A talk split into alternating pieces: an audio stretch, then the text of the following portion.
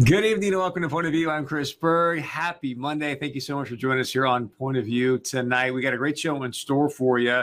Quickly, though, tonight, uh, Fargo Police Chief Dave Zibolski is releasing the crime stats for Fargo. We had an amazing interview with him last week. If you missed it, please go to our Facebook page and watch that in its entirety. So, obviously, we'll give you some updates on those numbers uh, very, very soon. Speaking of that, I did radio earlier today please come and join us. Uh, 11 a.m. to 2 p.m. on AM 1100 The Flag, also on KTGO 1090. But we we asked the question to our audience: Hey, do you do you feel safe right now in Fargo?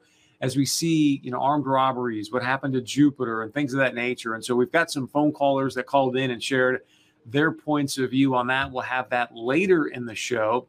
We want to start here tonight. Today, two year high for oil prices. So, what does that mean for Western North Dakota and really even for the entire state? Because as we know, we've got Amazon coming here in the Fargo area. We've got uh, the diversion project, which is going to bring in a bunch of workers as well. There's going to be a fight for workforce between Eastern North Dakota, Western North Dakota, and other states. So, had a great conversation earlier today about the rise in oil prices as well as Williston just went through a really, really uh, bad storm, tornadoes, a lot of flooding. And so we sat down with Shawn Wenko. He's the executive director of the Williston Economic Development Center. Here's some of that conversation. Joining us now, Shawn Wenko. He's the executive director of the Williston Economic Development Center out there. Shawn, it's great to see you again, my friend. I guess let's just start with the latest. How are you? How's the city doing? And for those of us that weren't fully familiar with all the tornadoes, the flooding, what exactly happened? I'll tell you, tell you it was a wild night. You know, we saw um, we saw a whole combination of everything from tornadoes to hail to to lightning. There was there were fires here. There was flooding and and and a lot of damage from the hail. But I think everybody, you know, we're still in a little bit of cleanup mode, but we, we got past it now and and we're moving on. But it was it was wild. How many tornadoes touched down?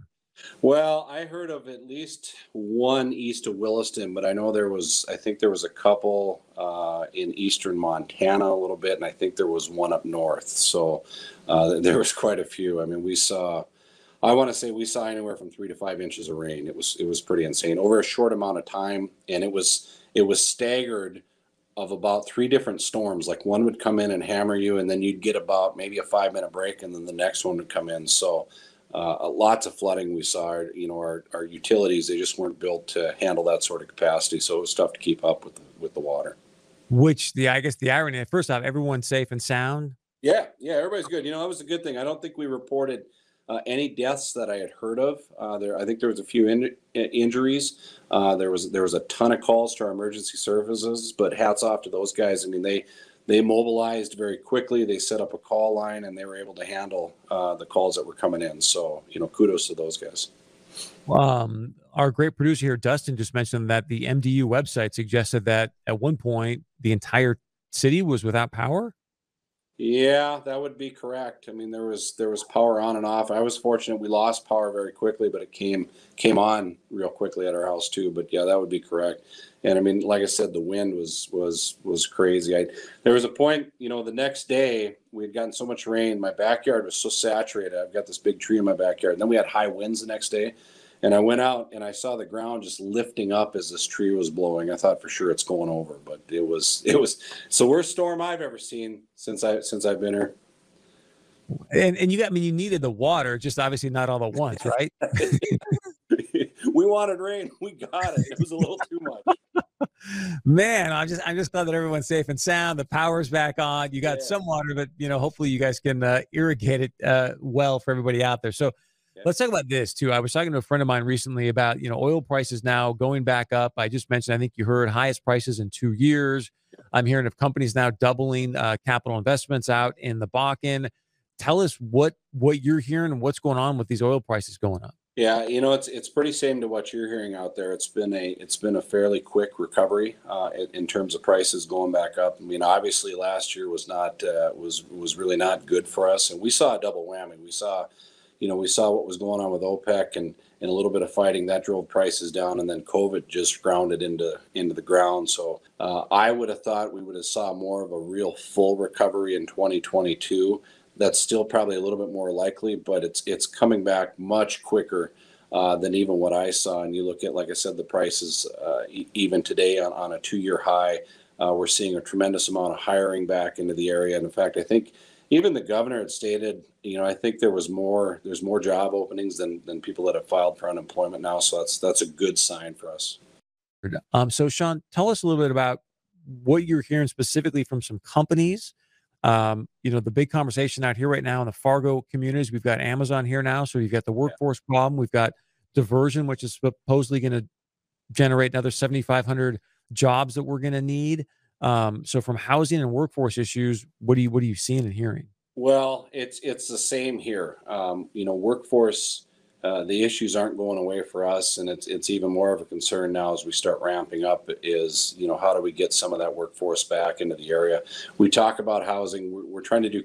There's a there's a big push for single family homes now because people want to be more permanent into this area as we've as we've kind of grown into a city, and we're so we're still behind on the single family home side. Where the challenge is just like what you guys are seeing is the costs are through the roof on goods and services, especially building materials. So trying to bring homes in at that entry level price or, or even a price under what we would say the FHA guidelines uh, is has been a big challenge for us uh, out here to address that.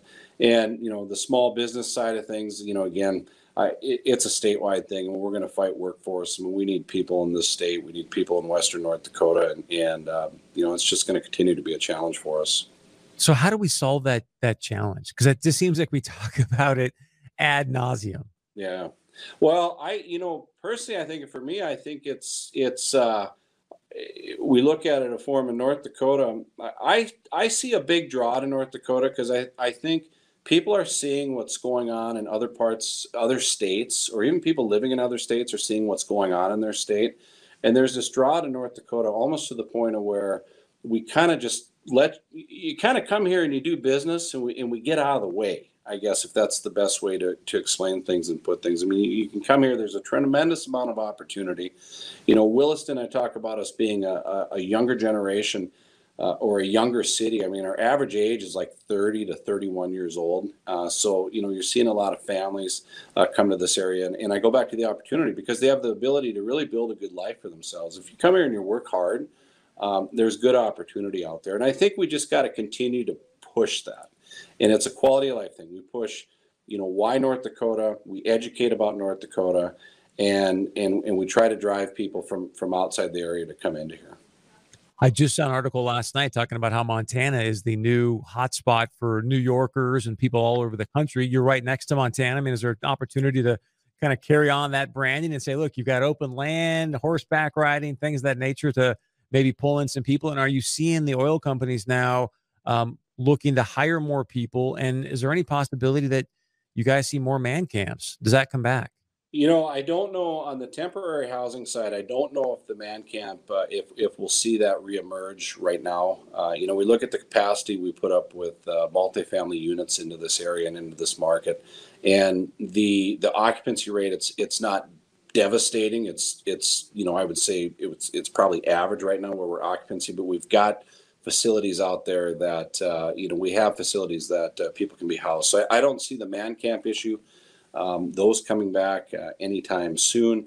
Uh, again, I think you know a lot of the hiring is going on on the on the um, maybe the completion side of things or the, the workover side of things, you know, you're going to see the, the, the drilling activity probably pick up as price continues to go up. Uh, but really, the focus right now is just kind of getting back into the field and, and dealing with a lot of the existing wells that are out there. So you're going to see hiring on that side. So, what does that mean exactly? What kind of opportunities are available for people? Well, I mean, again, I mean, it's it's uh, it's uh, it's oil and gas industry. So you know, I always say it's it's not for the the weak of heart but I think it's a very rewarding career uh, if you come out here and and you can make a a, a very good living doing it. It's hard work, um, you know. But what it means is we just got to get the word out that you know Williston or Western North Dakota we're hiring again, and uh, it's really time to take a look at this area. But we're seeing, especially through my office, is there's this emerging market now of of how to of companies coming out here or or new business startups trying to capture how do they help the oil and gas uh, industry be more efficient through carbon capture. So we're seeing, especially on like the Bitcoin mining, data center mining, these companies are figuring out how can they can capture that natural gas to use that as power to generate some of these data servers. And I mean, you look, we're in a digital economy. Uh, so there's going to be a big run on that. I think it's just getting started. We're just getting the calls, and then we've also, you know, we've got other companies out there. I mean, there's a big push by the administration uh, to be more green, and you know, the industry is. I mean, they're behind it. I mean, they're they're looking at these companies saying, hey, you know, if there's ways you can help us reduce costs, increase efficiencies, you know, we're all for it. So I talk about using that power. Same thing. I, you know, we have companies that are looking at produced water. How do they find other uses for it? Strip some of the uh, some of the resources off of produced water. So it's it's a big run right now. It's probably not going to happen this year to see things go start to go vertical in that, but it, they're here and they're starting to they're starting to work with the industry. And what kind of opportunities are available to people that might be going, hey, wait a second, this crypto thing is pretty hot. How do I get into to Bitcoin mining? You know, the whole cryptocurrency, you're right. It's I know just about enough to be dangerous because it's it's come on so quick with economic development. Um, and, and I've been, you know, kind of learning as I go with this thing, try to try to understand a bit. But, you know, I think uh, most people are familiar with, you know, there's there's new currency out there, and this is, you know, it's cryptocurrency. So uh, we talk a lot about Bitcoin, but I believe there's some other things uh, out out there as well. And it really is kind of a next step, I would say, into the future uh, on how we exchange for goods and services. And you know the one thing with williston is we really try to be a lot of a city of firsts. And you know we recently about a year and a half ago uh, we we hired a new finance director. And uh, you know he's a young guy and he's just tremendously good uh, for the city of williston. And, and he's always trying to stay ahead of the game. And so one of his goals was to you know let's say let's take the city of williston let's be one of the first municipalities to accept uh, bitcoin as payment for your utilities so uh, he worked on that, and if you go to citywilliston.com, you'll see that you uh, you'll be able to uh, if you uh, if you deal in Bitcoin, you'll be able to go pay for your utility bill, your water bill, water and sewer bill. You can pay for that right online uh, with City of Williston. And then you know I don't want to steal his thunder too much, but his next step, he's been working with our airport, um, and the airport in just a couple of weeks, you'll probably see.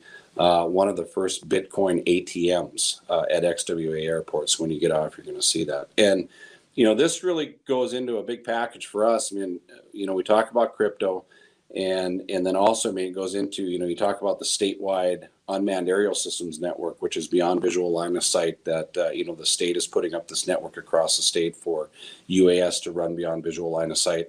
Between Williston and Watford is that first section, and that's ready to go live here. In fact, they're testing the network as we speak and so it, that's ready to go live very shortly. So that's going to be you know another first for us as well. So again, I go back to real young population starting to move in here, and, and those sort of things are are uh, are what's taking over, and it's what they like, and and uh, we're more than happy to support them through the economic development side of things.